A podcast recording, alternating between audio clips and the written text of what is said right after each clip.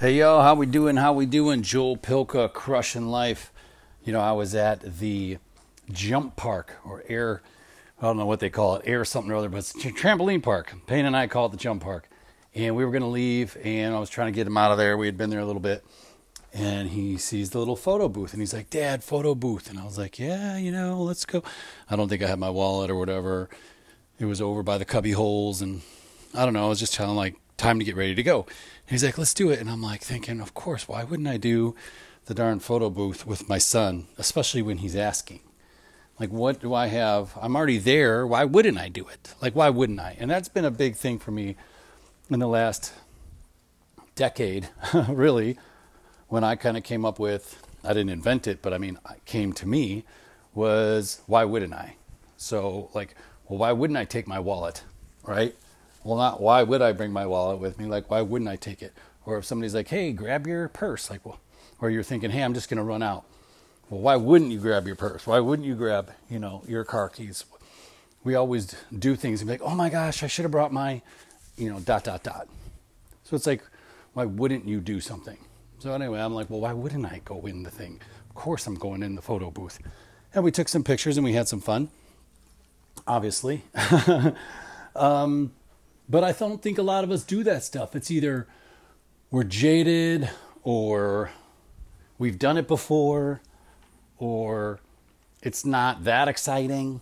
But I think those little things, like taking the moment and being all in, you know, sometimes we'll talk about being present when you do the dishes or when you do your laundry.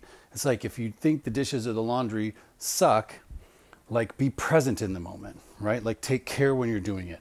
Try to try to say, hey, I'm taking care of my family by taking care of these these garments or our clothes, or I'm going to wash our bed sheets or whatever that is. Like take full care and be fully present in that, right? To try to enjoy it if you can. There's got to be some enjoyment out of doing the act, whether it's the way you move your body or that you're invested in taking care of your family and your health and your well-being. Like maybe that does enough for you. I don't know, but we try to find those those parts of life because then we can extract the joy out of the little, little moments.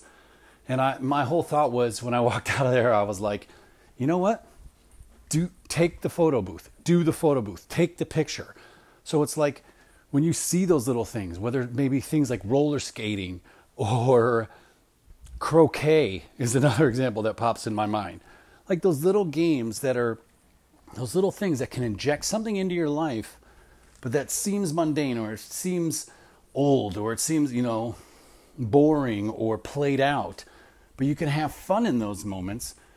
And um, I had it the other day. And I just wanted to share like, take the photo booth, go in the photo booth, right? So when you're thinking about something that might not be as impactful as you want it to be, you know, maybe you're going to some seminar and it's not this mind blowing, groundbreaking a class you're sitting in on a Zoom class or whatever. It's like, how do you extract something from that, right? How can you make that be an experience that, um, well, it's positive for one, but is more fun, right? And for you and for others. And so just like get involved in like the fun, silly stuff. That's what I found the other day, and I had a great time doing it. We got a big day today. You know, we're going to go out running. We're going to keep this show pumping. We're going to keep this life going. And you know what we're going to do today? We're going to crush life.